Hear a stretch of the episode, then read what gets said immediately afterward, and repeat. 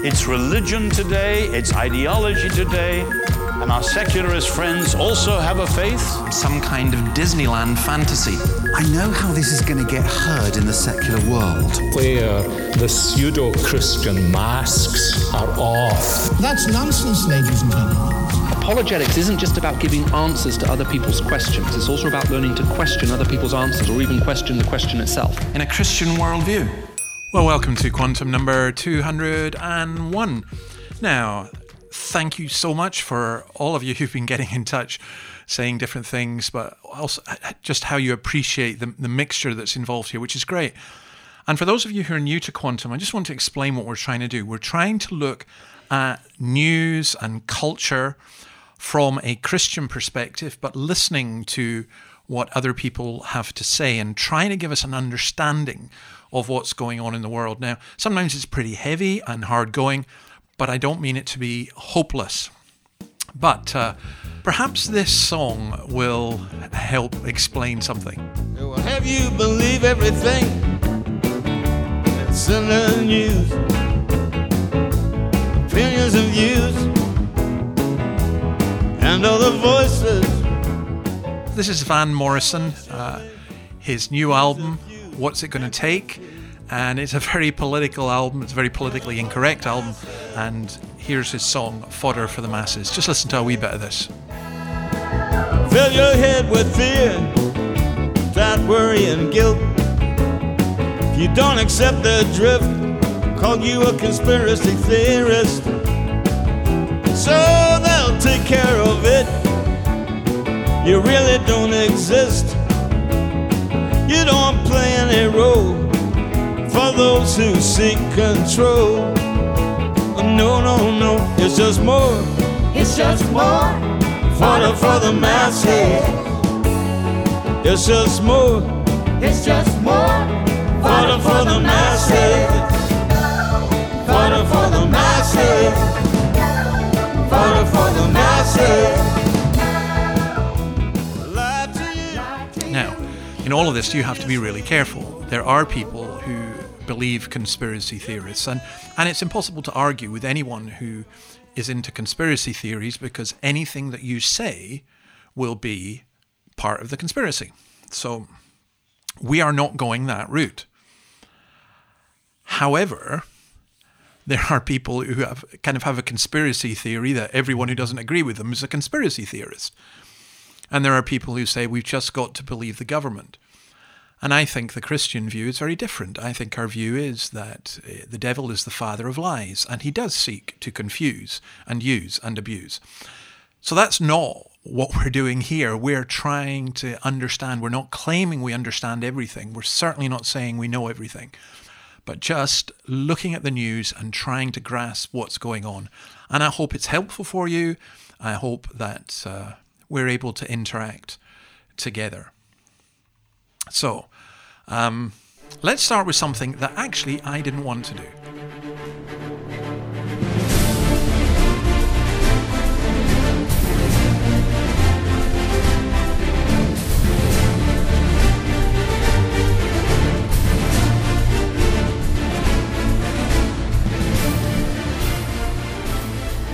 That is, of course, from Pirates of the Caribbean. You think of Pirates of the Caribbean, then Jack Sparrow, Johnny Depp.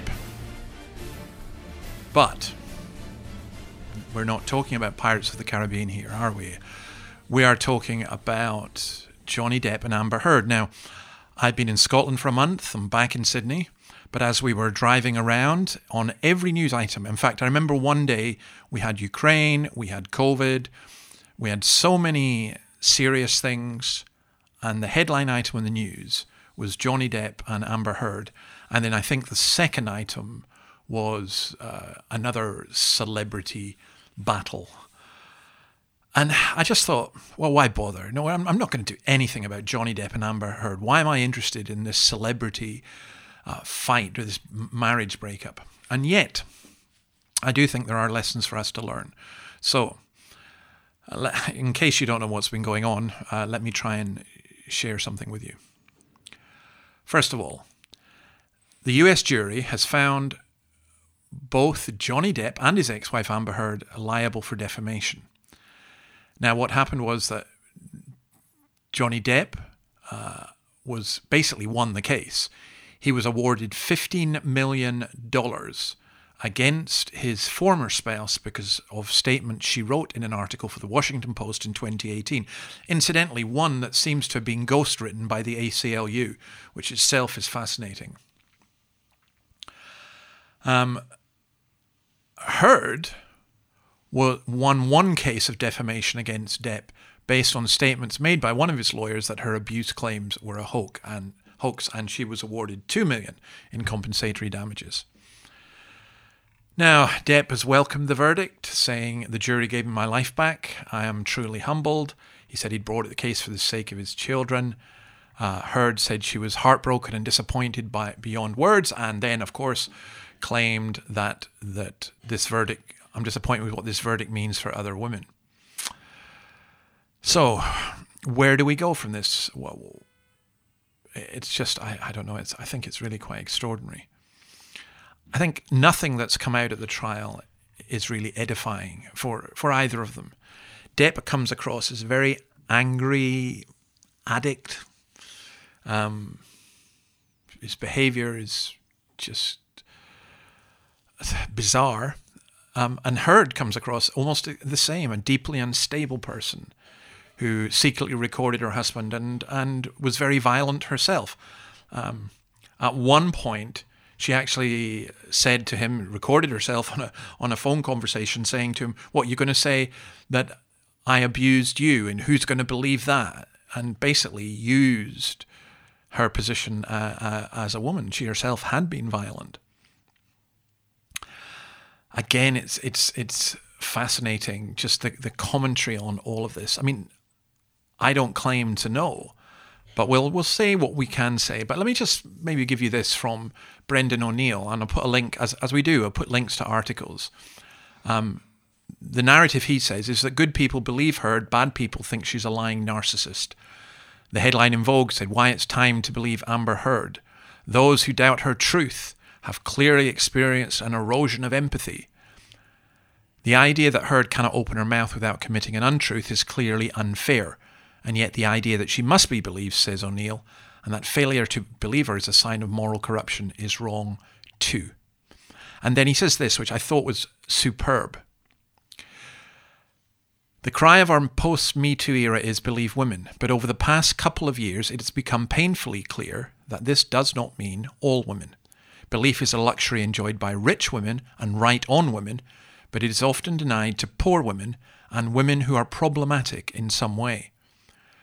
Consider the extraordinary disparity, says O'Neill, between the media sympathy accorded to middle class, Oxbridge educated female journalists in the UK who say that they were once clumsily hit on by aging Tory blokes, and the media's reluctance to focus for too long on the dire instances of rape and abuse suffered by working class girls at the hands of grooming gangs made up of men from mostly Muslim heritage backgrounds. I think that point is is absolutely spot on. Let me say what I think we can say, and I, and, and I do think this is important. Firstly, this most domestic violence is from men. There's not an equality here between men and women. In fact, there's not an equality because men are stronger. Which is why, by the way, having men in jails or men in women's sports really does matter. But it is the case that most domestic violence is done by men, and that is important to accept and recognize. But it's also important to accept and recognize that women can be abusive too, as was evident in, in, in this trial. And that abuse can take place in different ways. It can be physical, but it can be other forms of abuse. And we need to be very, very careful, as O'Neill pointed out, we need to be very careful about saying, well, because they're a woman, they must be believed, and because they're a man, they must be disbelieved. I think the third thing I would say is marriages can be very difficult. And I would a fourth thing would be simply this that celebrity culture does not help. So it's just a desperately sad situation. Um, okay, let's just do something on Ukraine. A uh, couple of things. Americans are sending longer range missiles to Ukraine. Probably won't get there for three weeks, and by then it may be too late because the Russians are grinding on in the east of the country. And then again, this kind of proxy war, people encouraging people to go and fight in Ukraine. British citizens who traveled to Ukraine, reports uh, the uh, Guardian, I think, they've been treated as cannon fodder. Ben Aitken, the youngest known Brit to join the war, aged 18, told Channel 4 News, You can't trust these people to look after you. It's disorganised mayhem. You're ill equipped, you're poorly armed, you'll be used as cannon fodder. The Times claims there have been 20 British citizens have killed uh, in the conflict. Then tied in with the conflict is the impact on inflation. Consumer prices in the EU zone rose 8.1% uh, for the year ending in May. That's going to be a really ongoing thing. Now, we said this last week, and I'll say it again. Although Ukraine is a factor, there are other factors involved, not least the way we dealt with COVID. It is a basic fact of economics that if you print money, you eventually create more inflation. And a lot of the inflation that we are now facing in many countries in the world is due to the measures that were taken to combat COVID. Ukraine threatening again here with Yarmolenko. Going to turn provider this time. And Yaremchuk's header goes in. And Ukraine are 2 0 up. The world is willing them to make it to the World Cup. And they are responding. And Scotland have so, so much to do now to avoid yet more World Cup heartbreak. One other thing about Ukraine, wasn't it nice of Scotland to let Ukraine win and go forward to the final, if you like, against Wales to see who goes to the World Cup. Scotland are certainly not going. Okay, this is very appropriate. Oh, the weather outside is frightful, but the fire is so delightful. And since we've no place to go, let it snow, let it snow, let it snow. Man, it doesn't show signs of stopping. And I brought me some corn for popping. The lights are turned way down low. Let it snow, it snow. When we finally. It's Dean Martin, of course, Let It Snow. Why is it appropriate? Because come back to, I think we've had a very cold May in Scotland, and I've come back to Sydney, and it's actually cold. I'm sitting with a jumper, and we've got the heating on. And uh, we've been told that alpine regions across the southeast of the country, and did you know that Australia had alpine regions, have been blanketed in heavy snowfall. And the ski resorts are all opening early. Uh, 40 centimetres of snow fell on Mount Buller in Victoria. Perisher uh, Wellington, Mount Kosciuszko, they're all expecting to open. I think in Perisher they were saying they were expecting up to one meter of snowfall over the weekend, and their bookings are going to re- are reaching a six-year high. Wow! Wow! It's just incredible. Incredible. Anthony Albanese has only been prime minister for a couple of weeks, and already global warming has been fixed. Sorry for being facetious. It struck me that in Sydney, in, in the area where I live, in North Sydney, there's an, uh, an independent MP who's been elected largely on a, a climate change ticket, uh, Kylea Tink. And she put out this amazing tweet today. China is set to install 108 gigawatts of solar in 2022. That's more than two times the entire electricity capacity in Australia. I'll be working with local councils and state government to make the federal seat of North Sydney one of the first net zero urban energy zones in Australia. We must do better.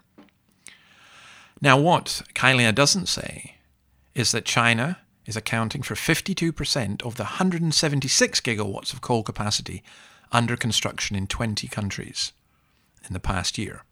That's pretty well the same as the year before. And she wants us to emulate China.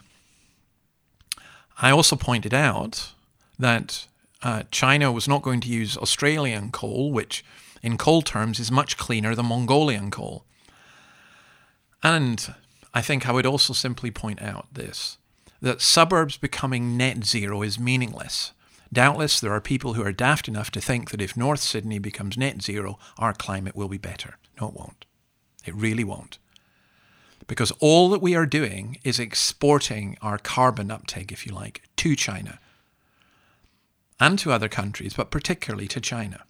So, middle class, affluent suburbs like North Sydney, people can even do this. They can buy carbon credits. So they think they're being net zero. No, they're not. They're still putting their lifestyle, our lifestyle, is still putting lots of carbon into the atmosphere.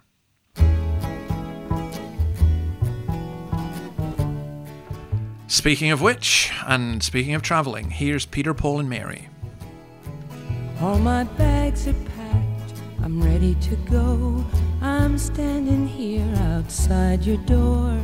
I hate to wake you up to say goodbye. But the dawn is breaking, it's early morn. Taxi's waiting, he's blowing his horn. Already I'm so lonesome I could cry. So kiss me and smile for me. Tell me that you'll wait for me.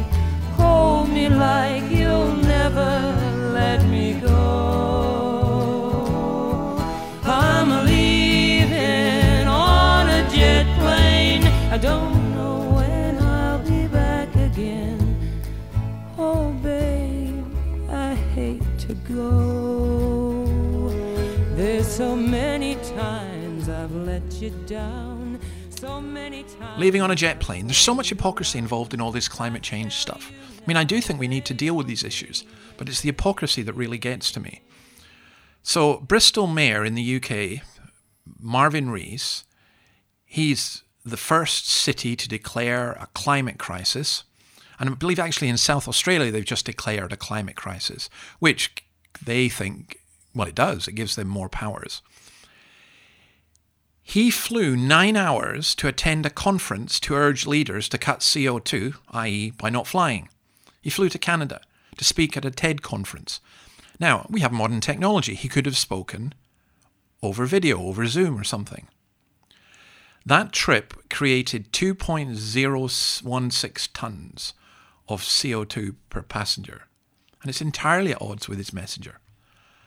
But I love the fact that a spokesman from the mayor's office said the mayor was invited at the expense of the TED organization as a speaker to share ideas and help change attitudes. No, I won't change my attitude with such hypocrisy. And I think that's what's going to happen in the world. Um, I think we're, we're moving much more towards a two tier society where the poor are restricted from flying, the poor pay more for their heat, and the wealthy get off with it. Do you know here in North Sydney, for most people, paying a couple of hundred dollars, five hundred dollars extra for their heating is nothing. But if you live in a poorer area, it's a lot. For me, what's going on in the UK is absolutely appalling, and it cannot just be blamed on Ukraine, where energy costs are tripling. It's funny going on the plane coming back here. Uh, I, I smiled at Dubai because they announced that the common class people should be ready. they meant economy, but I just thought, yeah. And you pass that stairway in this big plane that upstairs you see the bar and you see where the business class people go and the rest of us, the common people, are downstairs. I think that's an analogy for a lot of climate policy. And it's why wealthy, middle class areas in Australia vote for Greens, but working class areas don't. Oh, it's enough to make you furious. Well, speaking of fury, um, we're going to play the top 10 concerts. I think this is number five. And it's from Rattle and Hum, and it's U2. Uh, it really is just a, an extraordinary concert because this particular song, and there's a wee speech at the beginning, was so courageous because it was a speech criticizing Irish Americans before singing a song criticizing British troops um, on the day of the Enniskillen bombing. Now, if you're going to watch the video that linked to it, please be aware it does contain um, some swearing, but I uh, actually think in, in, in this instance it's, it's highly emotional and highly legitimate. But let's just hear some of this. Listen to the speech and, and the opening of the song. Well, here we are, the Irish in America.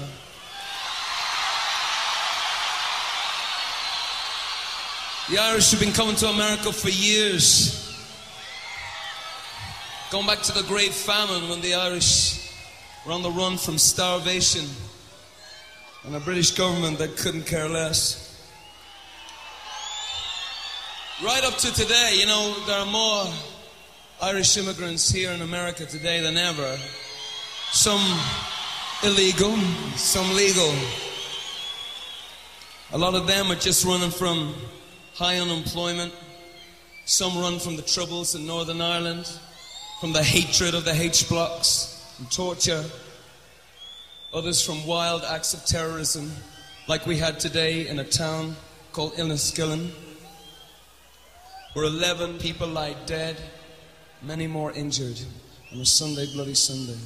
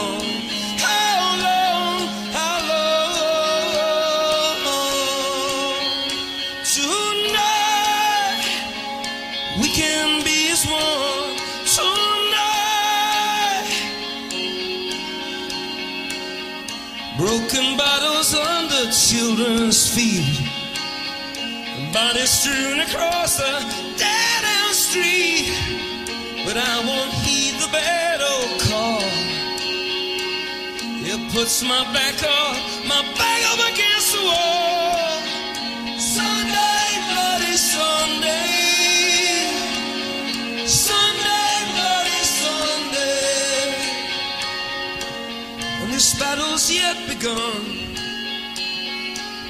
There's many lost, but tell me who has won? Trenches dug within our hearts. Mothers, children, brothers, sisters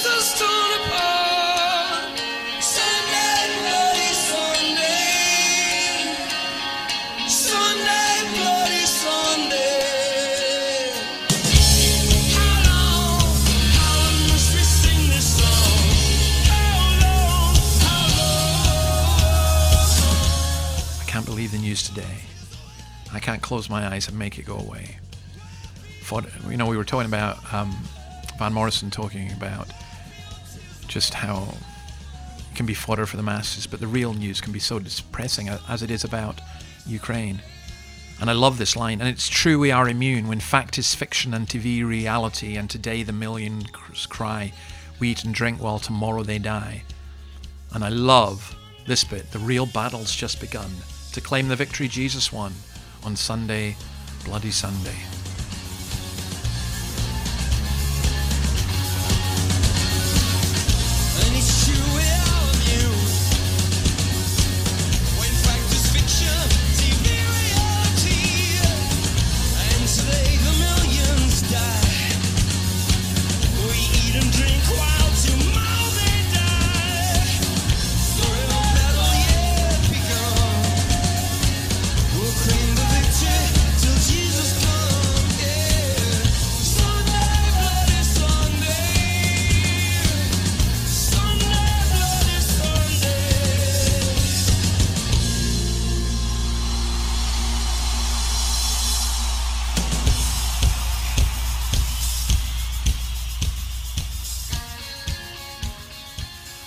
All right, let's come on to our pronoun wars. Um, uh, I came across a uh, family father who told me that his 12 year old son and other boys in his class had been taken out of a school in Scotland to be given pronoun training.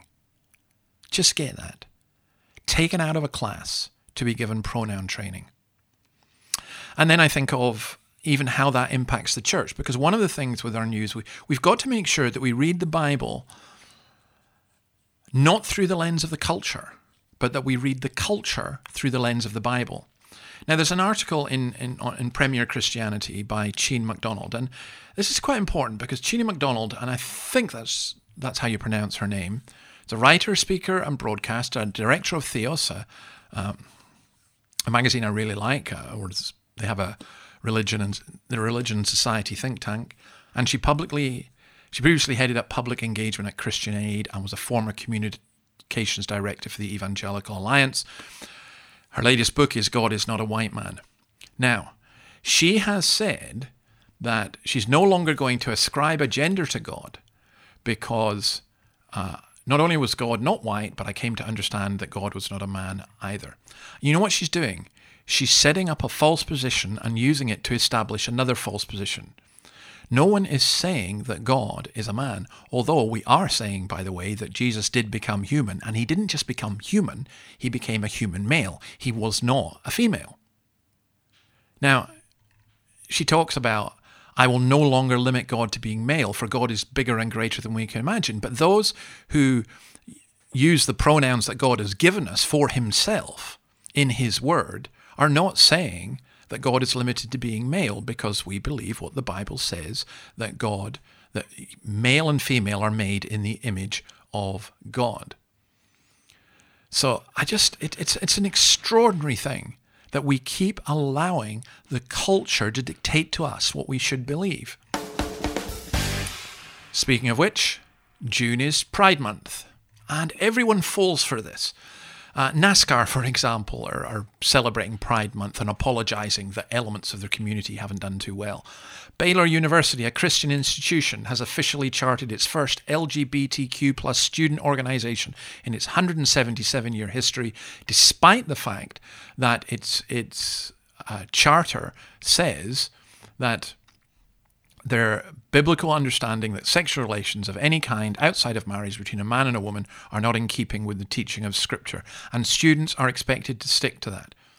Now, the spokesperson for Baylor, Lori Fogleman, said that PRISMS, that's the LGBT plus group, charter is consistent with the parameters outlined by the Baylor Board of Regents. No, it's not.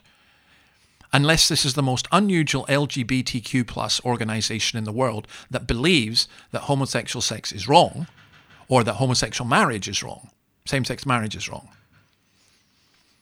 then they would be most unusual. But it, it just shows you how things can go downhill. Same way, uh, Loyola Marymount University, a Catholic school in Los Angeles, has installed tampon dispensers in the men's restroom because women can be men as well, or men can be women. And lots of Christian universities in the States have promoted Planned Parenthood. Now, Carl Trueman talks about how we deal with this. And again, he's got a great article, and I agree with this. Pride Month is not something with which any Christian should have sympathy. He says that we should be opposing Pride Month and its flag in as public and strident a way as many have opposed racism and its symbols. Let us have many blog posts and tweets on the topic. Um, social justice, he says, demands it. Well, I agree entirely, and uh, this podcast, I'm quite happy to say that. Uh, incidentally, uh, pride is so important. It's like a religion, isn't it, for so many people, pride parades, that the WHO have said that the pride parades pose little risk of spreading monkeypox because most transmission is linked to enclosed spaces such as nightclubs. Now, they're so desperate for this that they don't seem to recognize that many pride things take place indoors. It's funny, when we were all obsessed with COVID, when COVID was so serious, we closed places of worship, churches. But will they close gay nightclubs? And why should I say that? Gay bars and saunas. Because the vast majority of the UK's 200 case, cases have occurred within these circumstances. 90% of all cases in England are among London residents and it is tied in with the, the gay community. Now, that's not to be homophobic, it's just simply to point something out. But that's the one thing you cannot point out. One man come in the name of love.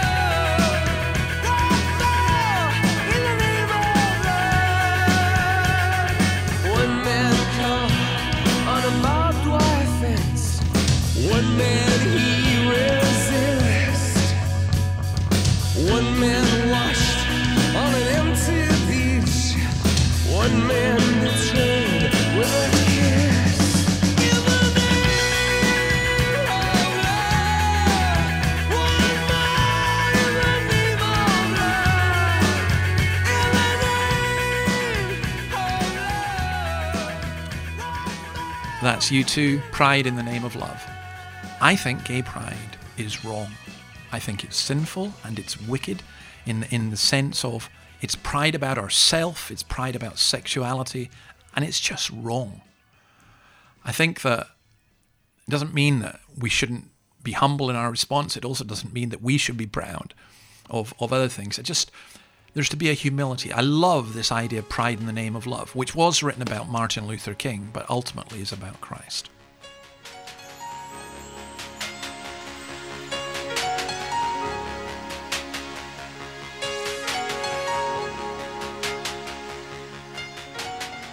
All right, we're going to go, and I'm going to leave you with um, a song that I think gives us a great deal of hope. Vangelis, who wrote this, uh, died a couple of weeks ago, the Greek genius.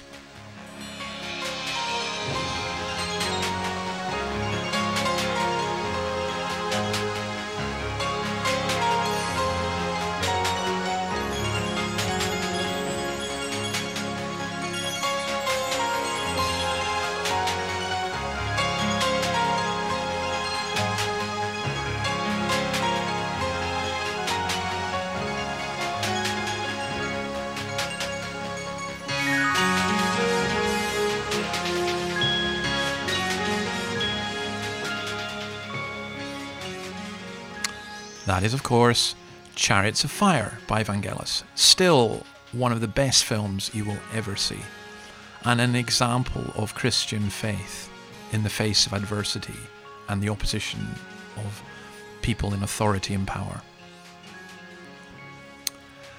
I love this bit. This is just a short clip from the fin- film. I've decided. I'm going back to China. The missionary service have accepted me. Oh, oh I'm so pleased. But I've got a lot of running to do first. Jenny. Jenny, you've got to understand. I believe that God made me for a purpose. For China. But He also made me fast. And when I run, I feel His pleasure. To give it up would be to hold Him in contempt. You were right. It's not just fun. To win is to honor Him.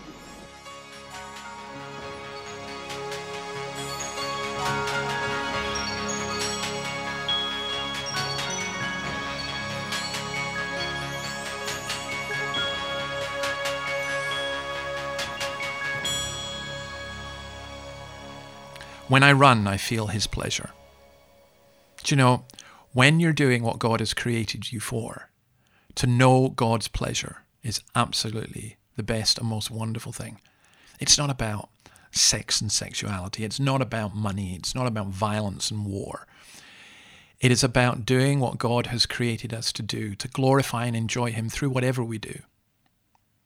I was in Edinburgh at um, Chalmers Church and I was so encouraged by what I saw there. I was so encouraged being back in Scotland that though the situation is dire in so many ways, yet there are faithful pastors, faithful churches, faithful Christians seeking to do what God has called them to. And I pray that you would know, and all of us, wherever we are, wherever we are in the world, in Australia, in the United Kingdom, in America, in Africa, in Asia, wherever, and there are listeners all over the world to this. I just pray that you would know the pleasure of God. So, I'm going to love you and leave you. Any comments, please feel free to pass on. Sorry, this is a wee bit longer than usual. I didn't realize I had so much stuff. Uh, I'm going to try and limit it in the future. And uh, if you want to support the Quantum Podcast, please do so.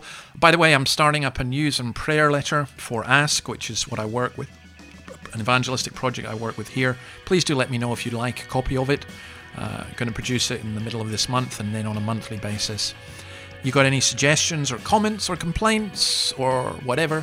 Feel free to write and let me know. All the links and so on are on the website. So God bless you, and we leave you with the inspiration of those chariots of fire. Bye. Early morning, April 4, shut rain.